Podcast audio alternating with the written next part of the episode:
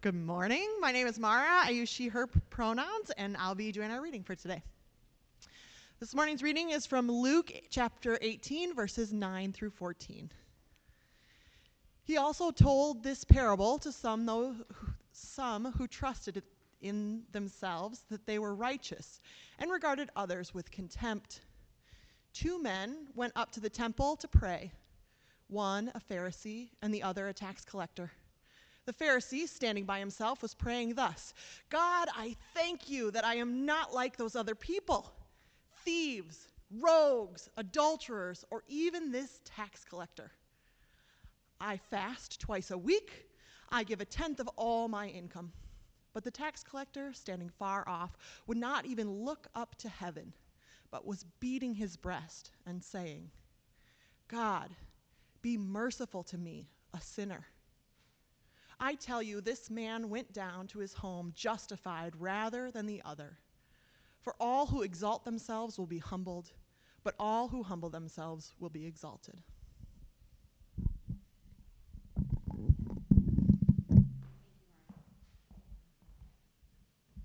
Are you running up to turn me on.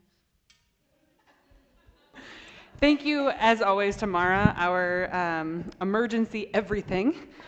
Um, Mara is one of the many people who uh, pour their heart and soul into this community um, and step up in miraculous ways. I am always so honored at how many different ways um, community shows up here. So thank you, Mara, for stepping in this morning. Um, if you were unsure about the radical inclusion of Zao, I want to be proof here with my I have I've got Bieber fever mug that even I, a sinner, am welcome here. So, uh, my name is Jonah. My pronouns are they, them, theirs. Thank you so much for being with us this morning um, and for uh, playing with us, laughing with us, grieving with us, crying with us. It's already been quite a journey this morning at Zao, hasn't it? So, um, we are finishing up a series called Discipline right now. Um, this is a series that we began in the new year as kind of an effort to say, hey, what would it look like if we brought some intention to our faith? What would it look like if we had the same kind of intentionality about the healing of our spirit as we do often about the healing of our bodies or, uh, or things like that, right? Not just saying, hey, it's a new year, let me get to the gym more often, but saying, hey, it's a new year, let me bring more intention and discipline to my relationship with God, to my own healing, to my spirituality. And so we've talked about any, a number of different disciplines, um, and they've been uh, variously fun and challenging. But this last one is confession confession and forgiveness. And my first confession I will make to you today is that I almost didn't do this one. This one's really tough. And in fact, uh, I, I was worried that when we put out the topic that, that I would be preaching to an empty room because I was like, who wants to come hear about confession? Anybody have any reservations when they heard that that was the topic? Okay, a couple of people. Some of you are brave, brave souls who are like, I am steel. I have no, no fear of confession. Um, but a lot of us have some reservations about confession and what that means for us. And I think that for most of us, if we have really bad experiences of confession, or if we're worried that a conversation about confession is going to make us feel bad, it's because we've been told over and over again that we are just these depraved sinners, right? Some traditions will talk about, literally, they'll talk about total depravity, saying, like, to your core, you are bad. That is not our tradition. There are many reasons, and we'll talk about them later, that it is complicated to be a part of the United Methodist Church. But one of the beautiful things about this tradition, one of the reasons that we are located here in theological history, is because we um, believe in this Wesleyan tradition that actually ultimately people are good. That God made us and imbued us with this inherent goodness that pours out of us. This goodness that is of God, this grace that comes before we can do anything about it. And actually, instead of um, some other traditions that say at your core you are bad, and so you've got to get away from that and try and take on the goodness of Christ to cover up your badness, that's not what we teach here. Wesley talked sometimes about how um, redemption and sanctification, being made holy, was like looking in a mirror that had become dirty and wiping away the dirt and dust and all the things that had covered it to truly see oneself. that at your core you are good and holy and beloved. And confession is one of those disciplines that helps us to wipe away all of that grime and muck and suffering and, and failure and hurt that keeps us from seeing and being our true selves. So, I want to ground this conversation about discussion in an unequivocal statement that you are good, you are holy, you are at your core righteous and divine and beautiful. And the practice of confession is, uh, is to enable that, is to allow you to connect most deeply with that. It's not to expose the worst parts of you and leave you to feel bad about it. And that's what some of us have experienced in confession. Because uh, the, the other side of that, this sense that uh, we are good, can sometimes tip into a pressure to be perfect. And, and those traditions that talk about total depravity, for instance, um, I empathize with them. I disagree, but I empathize because there's something inherent in that conversation that actually is very comforting, which says no matter how much you screw up, it's cool. No matter how much you screw up, that's probably going to happen and it's beyond your control anyway. So you can actually stop worrying so hard about it. And so we want to hold on to that piece of it that says you are good and also you are flawed. Because if we say, oh, you are all bad, then that leaves us feeling like we're all bad, unable to connect to the goodness that made us who we are in God's image. But if we say we are only good, then that leaves us entirely without permission to make mistakes. So again, confession is, is getting to that core of who we are, this inner perfection that is also characterized by endless mistake and failure and hurt and brokenness. And so, confession is a way to claim all parts of ourselves, to be honest with ourselves and God about who we are, and to love ourselves fully. That's why it wasn't just called confession, it was called confess and be forgiven. Because no confession is complete without absolution, without forgiveness, without that release of, of the things that we carry into our time of confession. So there's always this tension that you are fu- fundamentally holy and good, and that you are fundamentally geared towards making mistakes and messing up. And scripture is really clear on this in ways that I love. Um, Paul gets a bad rap sometimes. Sometimes it's earned, sometimes it's not. Um, but in, in Paul's letter to the Romans, there's an early church um, that's just trying to figure themselves out in the midst of empire. Paul says, All have sinned and fallen short of the glory of God. Now, I don't believe that Paul is tipping into this, this path that the church has taken that says, therefore you suck. I, I think Paul is saying, you know, because the broader context of all have sinned and fallen short of the glory of God is that we all deserve God's love the same amount, and that there is no distinction or differentiation, that no mistake is greater than another, that we all make mistakes. That's written into the code, so we might as well move on from that a little bit instead of getting so hung up on it. And that doesn't mean that, that Paul doesn't self examine. My other favorite passage of Paul's in Romans is when he goes on this little, you know, he's, he's like got it all together. He's like, this is my point, this is my point, this is my point. And then he kind of drifts into this weird little tangential loop where he's like, so about sin and about failure, part of the problem is like I know what I need to do, but then I don't do what I need to do, and then I know what I shouldn't do, and I do the very thing I don't want to do, and I don't know why I do the thing that I don't want to do. I should do the thing I want to do. And it's this beautifully human moment of pause. You'll hear me talk about it repeatedly because we all have some sense of that internal struggle that, like, why am I like this? Right?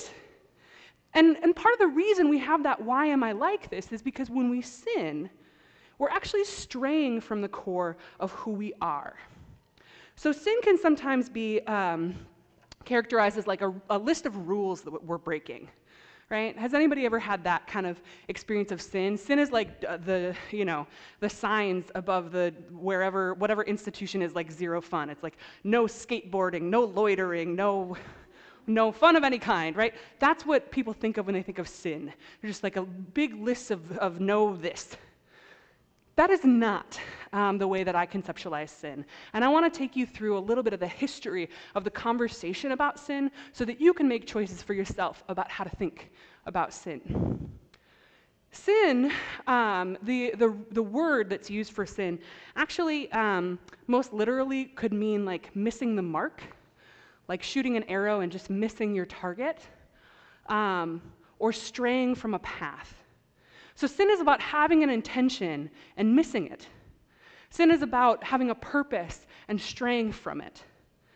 It's not this list of offenses. And actually, that comes, this, this idea of sin and repentance as like rule breaking and groveling, doesn't come from the early church. It comes from um, part of our uh, very twisted history as a church um, in Western Europe.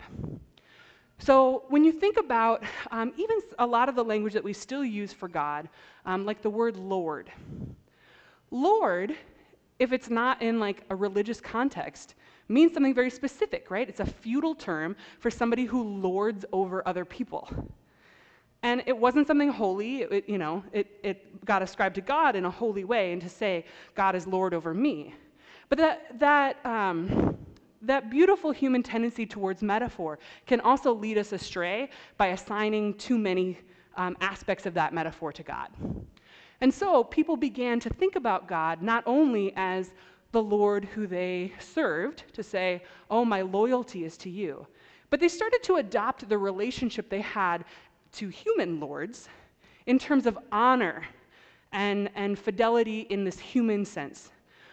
So if you did something bad, if you, um, if you broke the rules of your Lord in a human sense, the only way to repair that damage, because you, the damage done was actually not to relationship, not to healing, not to goodness, the damage done was that you had sort of besmirched your Lord's name, right? Any of this sound a little bit familiar in religious language? That you had brought shame on your Lord, who was supposed to be sovereign.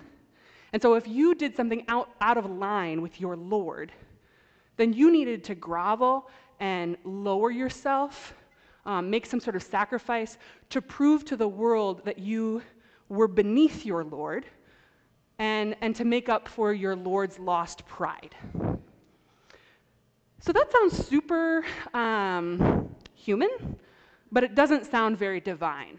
That kind of relationship that's based in pride and, um, and sort of like evening the playing fields, and you hurt me, so you better hurt yourself more so that everyone knows the pecking order, right? And so, any of those ideas, any of that feudal relationship that got imported into um, our concept of God, our loving God, we should know where that comes from. That that comes from feudal Europe. That doesn't necessarily come from Jesus.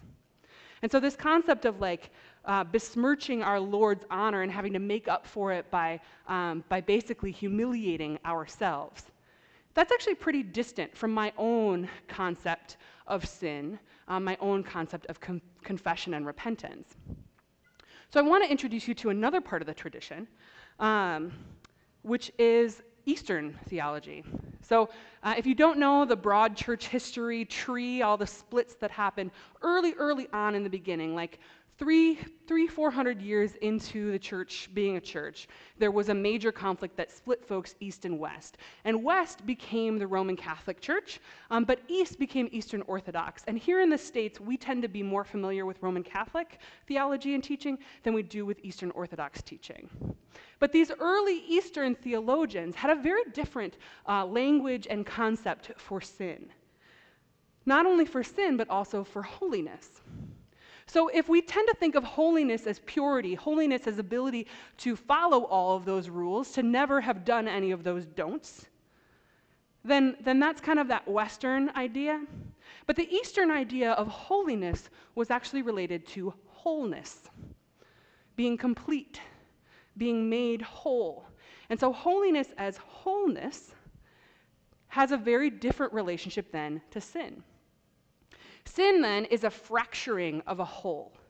Sin is anything that grooves into a whole and creates distance from oneself. Sin is, sin is this fracturing, this pulling apart. Sin is a brokenness in something that should be united. And so you think about that in yourself. We all need healing.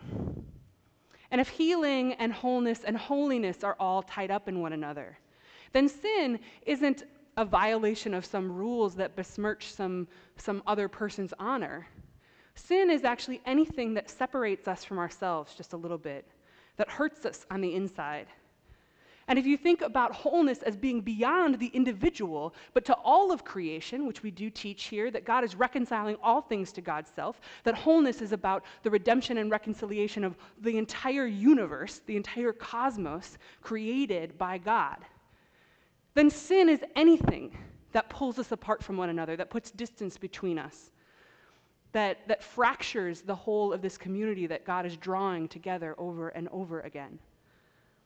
Sin is fracturing, sin is brokenness, and sin hurts. It doesn't always hurt much right away, right? You think of things that are like a little bit toxic to you, and they build up, right? A little bit of toxin may not feel bad. You know, those first two, three drinks might even feel great. But you keep going, and you can see that buildup effect it has on you. And it can kill you, right?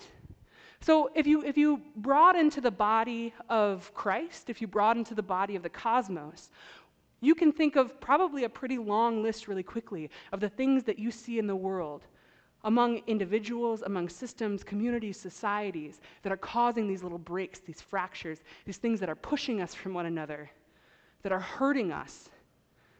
Sin is painful. Sin is not, oh, you told me not to do it and I did it anyway, and you know what, it was kind of fun, so I'd rather sin in hell than be bored in heaven, right? That's, that's a very um, societal conception of sin. I don't think that that's very biblical. Sin isn't fun. At least it isn't fun when it, when it works itself over our bodies, our, our communities. Sin is actually really painful and really isolating.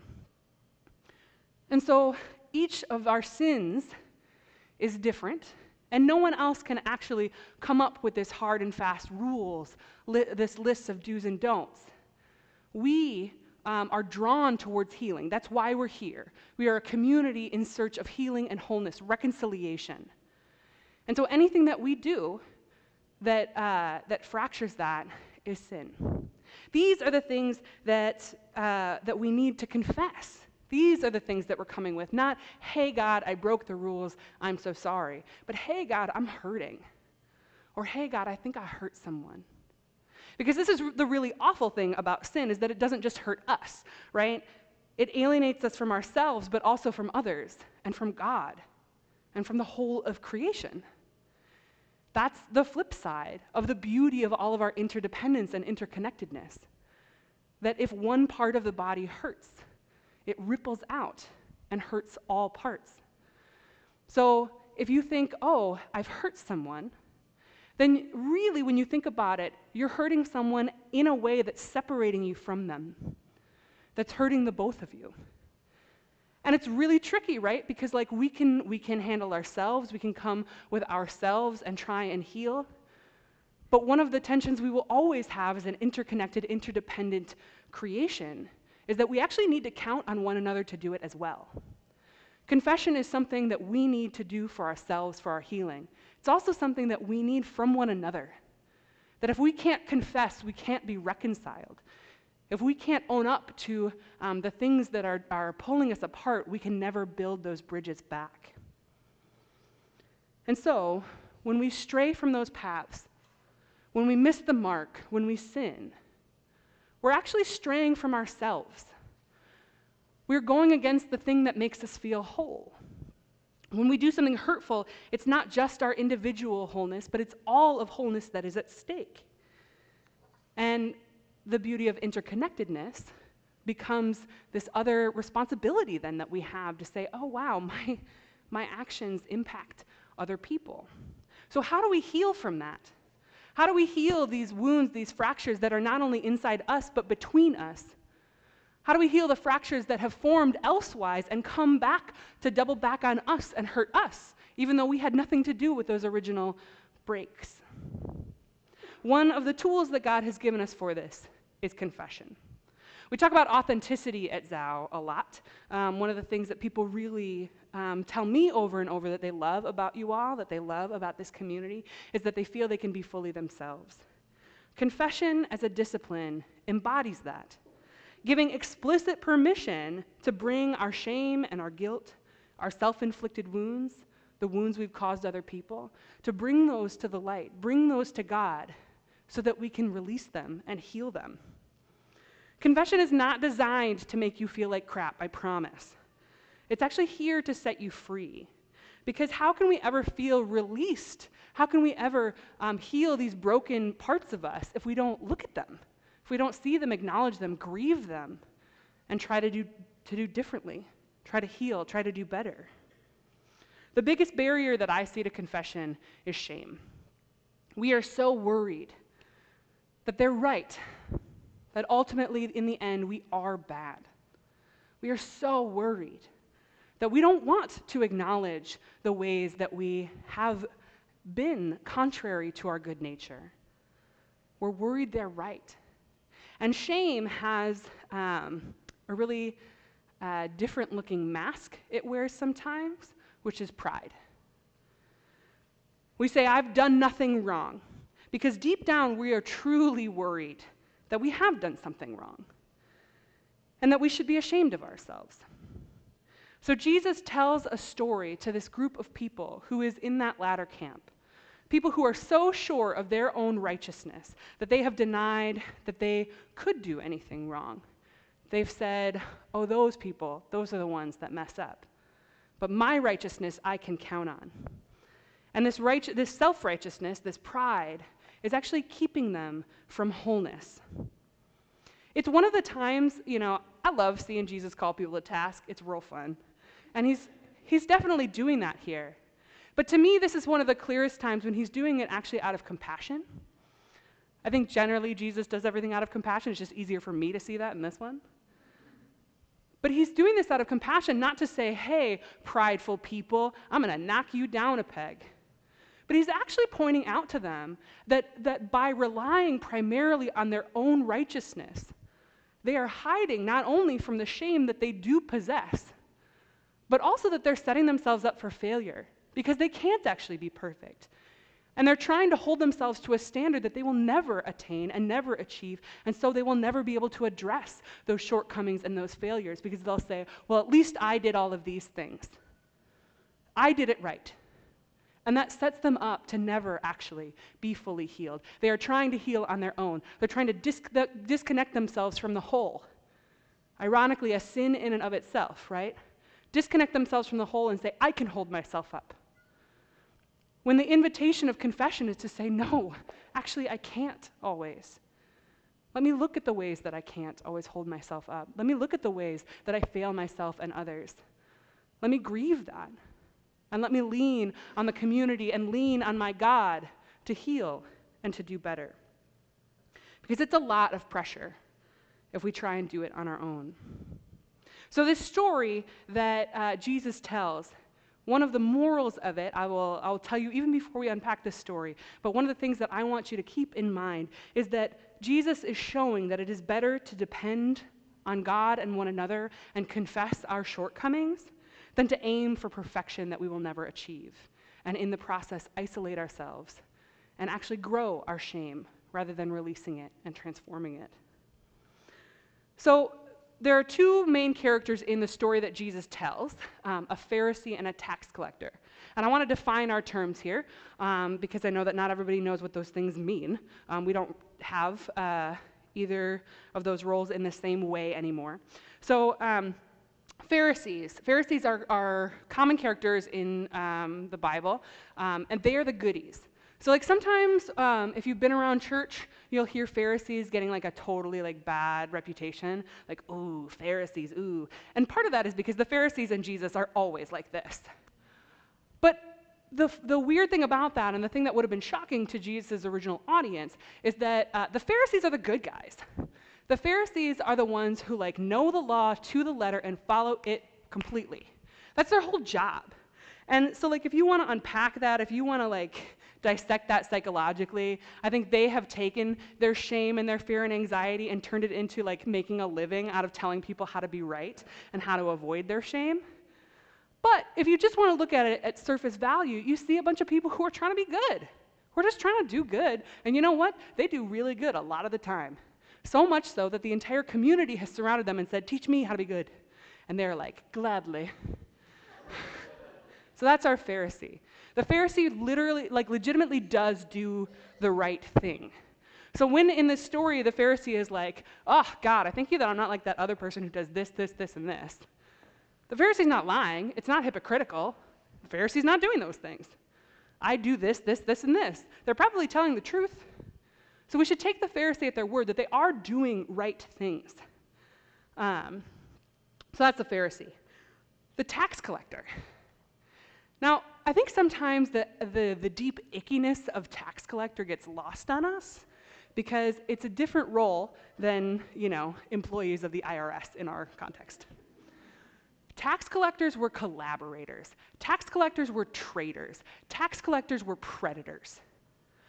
Tax collectors in Jesus' day were Jewish people who had collaborated with the Roman Empire, who was occupying and exploiting the Jewish people.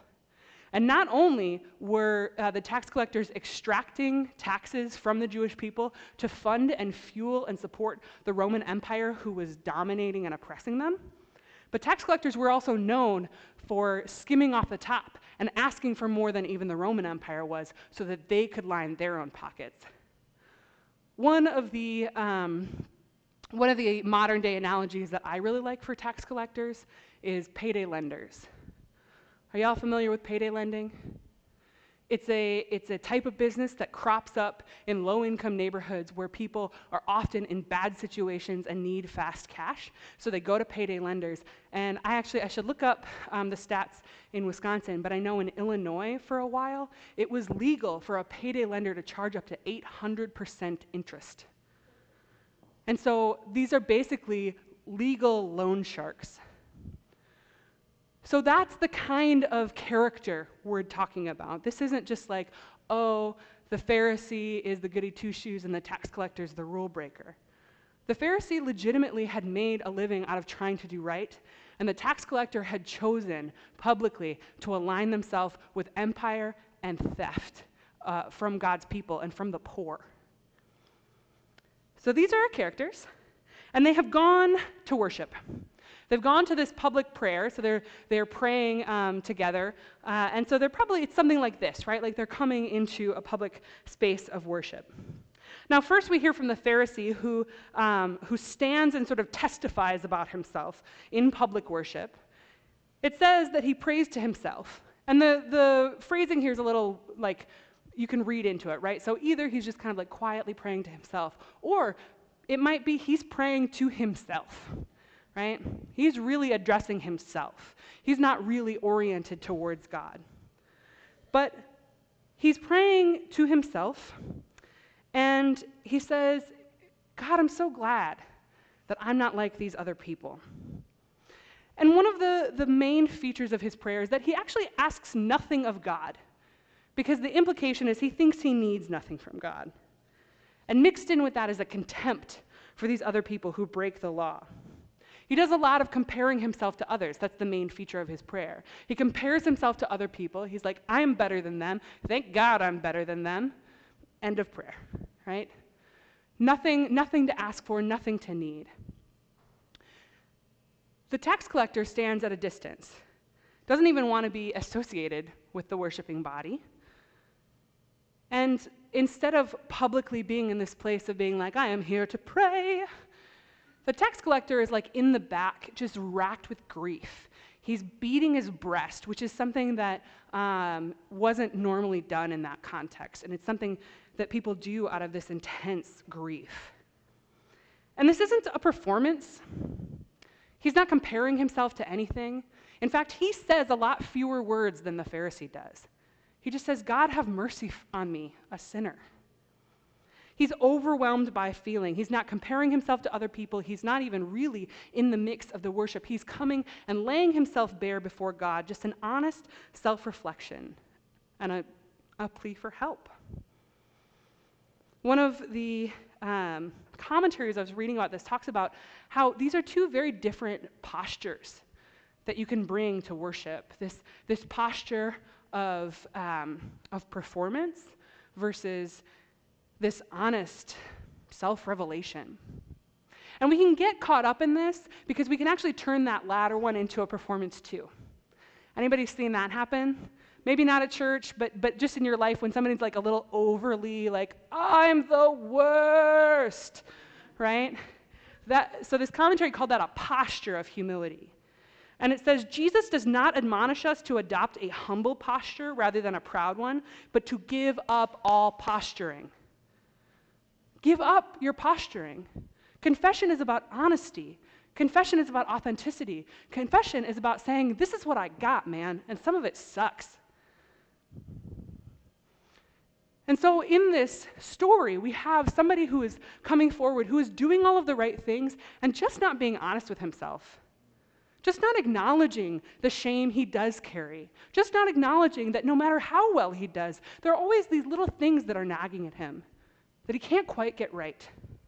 And then you've got this other person who is messing up mightily on a regular basis, has not figured it out, is clearly not like positioning himself to get a new career, but is there before God saying, like, ah, God, this is where I'm at.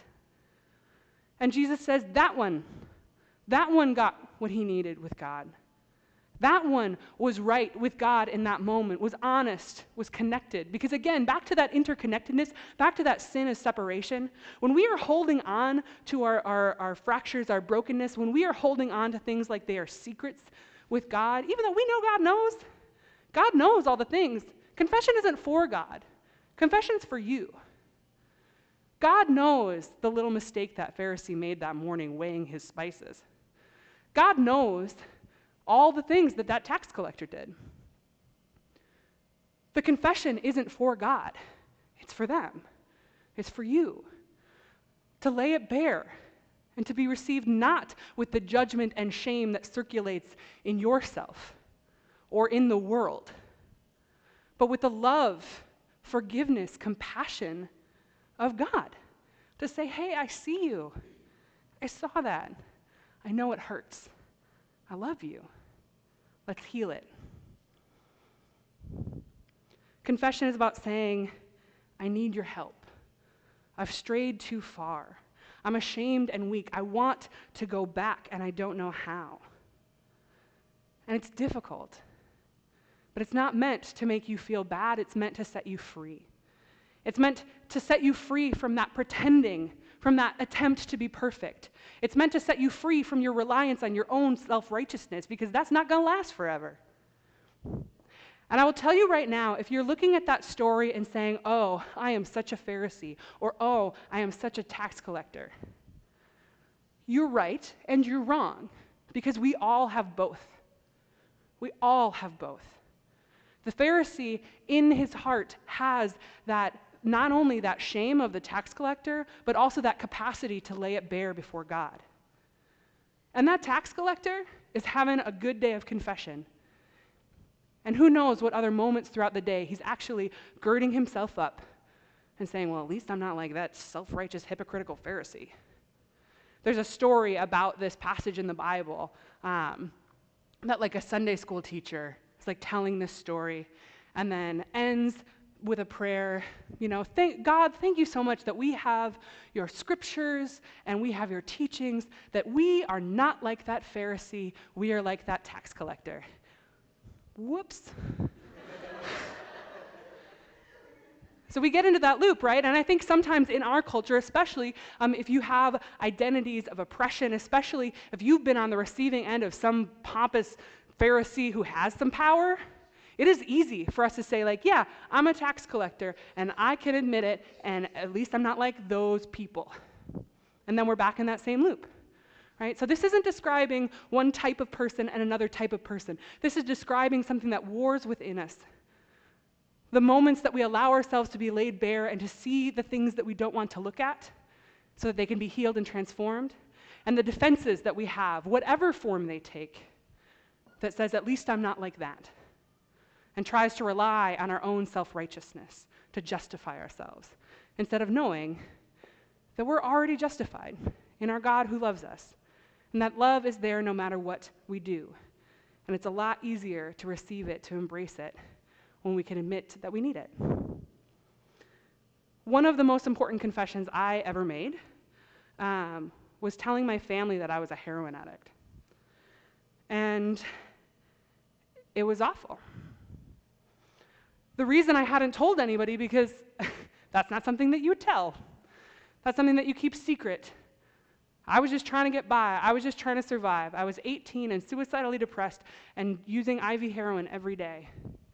And I got to a point where I was like, oh, I'm going to die. I need to tell someone because I need some help. The brokenness that had characterized my life, that sin, that sin of my heroin addiction, was something that I actually was holding on to like a secret. And I needed to lay it bare so that I could get some help. And so I came home to my family and I confessed I need help. This is actually not who I am or who I need to be, and it's going to kill me. And I need your help because I can't get out of this alone. And I need somebody to know the way that I'm suffering. And I need somebody to know the way that I'm hurting. And I need somebody to know how bad I feel, the shame and guilt I carry for the way that I've hurt people in this. And what's so strange and kind of funny about that story is that when I told, when I said, hey, this is, this is my shame, I still held on to certain pieces of it. My family had a lot of questions. How long have you been using? Over a year. Have you been using other drugs than heroin? Yes. Do you smoke cigarettes? No.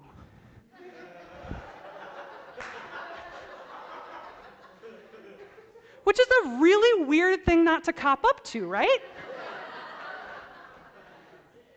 and I, I'm not 100% sure why I did hold on to that piece. If I had to guess, it was because, in a weird way, I was more ashamed of that. Because my parents didn't talk to me a whole lot growing up about not doing IV heroin. I think that was kind of assumed. But they did say, don't smoke, it hurts you. And, and, and I was doing something that they had told me they didn't want me to do, and I knew that they had told me for my own well being. And in fact, uh, I remember when I, I came home one day from like a fourth grade DARE assembly, and, you know, my dad every once in a while would smoke a cigar with his friends. And I came home and was like, Dad, I'm really worried about you. I don't want you to get lung cancer. Please stop smoking. And he did. And so it actually, in a different way, felt like a bigger violation for me to have started smoking as an adolescent. So I held on to that. I held on to that shame. And, and this is the, the really bizarre thing about confession, right? It's us, it's our problem that we're holding on to. God, like I said, God doesn't need us to fess up. God knows what we've been up to. You know, my parents probably knew I was smoking. And even if they didn't, I'm sure they were more concerned about the heroin. but I felt shame about those cigarettes. And that kept me from being fully honest with them. It kept me from saying, hey, I feel like I really messed up. And so they couldn't say, hey, it's okay. We love you. We're going to get better together. We'll heal together. And so when we hold on to things and refuse to bring them to confession, we're holding on to bits and pieces of our shame and basically saying, I am removing myself from forgiveness. I'm removing myself from help. And so the goal of healing, that goal of reconciliation, can only be achieved when we are fully authentic, fully honest, when we confess, lay ourselves bare. I was really lucky that I had parents who were loving and forgiving. One of the things that we worry about is that we don't always know if the people that we confess to will receive us with love. But the beauty of God is that God has made us promises on that front that God will always receive our confession with love, with absolute love. That God already knows that God is saying, hey, just get it out, give it to me. And actually, the, the most beautiful thing about Christian confession in our tradition, what we believe, is that it's not just like a psychological unburdening. It's not you just getting something off of your chest. If that were the case, you know, write it on your LiveJournal. But like, this is something else. God came down to earth. God became a human being, not only to take on our humanity in a, in a fun, uh, exciting way, but to take on the, the grit and, and muck and mire of our humanity, which includes our sin and pain and brokenness. God took that on and took it to the cross and died with it and rose. God transforms that sin and those mechanisms of death into life, into new life, into healing, and to restoration. And so, actually, when we take our confessions to God, we believe that, that Christ takes them onto his own self, buries them in the dirt with the dead, and rises new. God can transform those pieces of you that you are so ashamed of that you can't even own up to. And if we can work on just breaking that open a little bit before God, trusting that we'll receive it, that God will receive it with love, then we are also trusting that God will transform it into life and into healing to make us whole as individuals and as a world.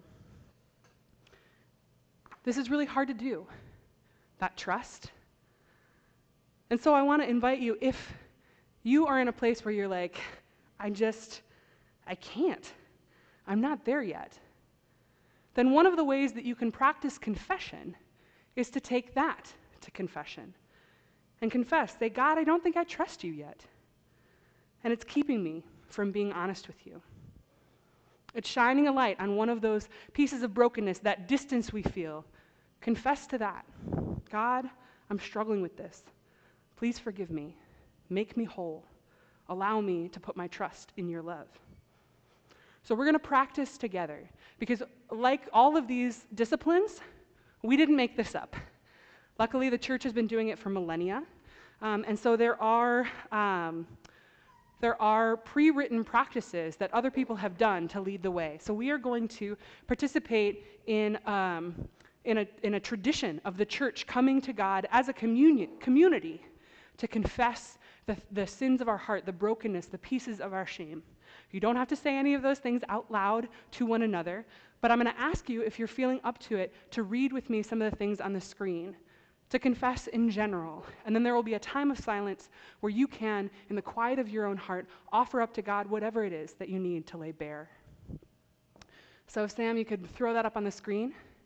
Um, ooh, it's a little hard to tell what is bolded and what's not. Um, I'm going to read the parts that are not bolded, um, and then we will all read the parts that are in bold. Will you join me in this practice of confession? Blessed be the Holy Trinity one God who forgives all our sin, whose mercy endures forever. Amen. Almighty God, to whom all hearts are open, all desires are known, and from whom no secrets are hid, cleanse the thoughts of our hearts by the inspiration of your Holy Spirit, that we may perfectly love you and worthily magnify your holy name through Jesus Christ our Lord. Amen. While we were still sinners, Christ died for us. Through the power of the Holy Spirit, God promises to heal us and forgive us. Let us confess our sin in the presence of God and of one another. Holy God, holy and mighty, holy and immortal, have mercy on us. For self centered living and for failing to walk with humility and gentleness Holy, holy and mighty, holy and immortal, have mercy on us. For longing to have what is not ours, and for hearts that are not at rest with ourselves. Holy God, holy and mighty, holy and immortal, have mercy on us. For misuse of human relationships, and for unwillingness to see the image of God in others. Holy God, holy and mighty, holy and immortal, have mercy on us. For jealousies that divide families and nations, for rivalries that create strife and warfare. Holy God, holy and mighty, holy and immortal, have mercy on us. For reluctance in sharing the gifts of God, and for carelessness with the fruits of creation. Holy God, holy and mighty, holy and immortal, have mercy on us. For hurtful words that condemn, and for angry deeds that harm. Holy God, holy and mighty, holy and immortal, have mercy on us. For idleness in witnessing to Jesus Christ, and for squandering the gifts of love and grace. Holy God, holy and mighty, holy and immortal, have mercy on us. God, we offer up to you these confessions. These confessions we have said corporately in the tradition of so many who have come before us.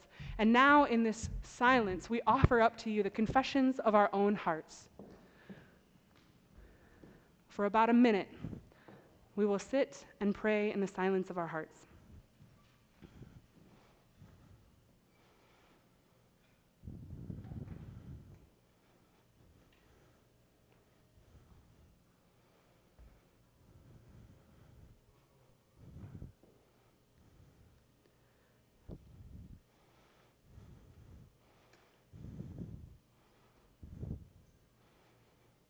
And now comes the best part the part that we are promised, the part that I am gifted to offer you, not as a pastor, but as a person in the body of Christ, because all are given the power to forgive in the name of Jesus. In the mercy of the Almighty God, Jesus Christ was given to die for us, and for his sake, God forgives us all our sins. Through the Holy Spirit, God cleanses us and gives us the power to proclaim the mighty acts of the one who called us out of darkness into his marvelous light. As a called and ordained minister of the Church of Christ, and by his authority, I therefore declare you, to you, the entire forgiveness of your sins. In the name of the Father, the Son, and the Holy Spirit. Amen. In the name of Jesus Christ, your sins are forgiven. Almighty God strengthen you in all goodness and bring you into everlasting life. Amen.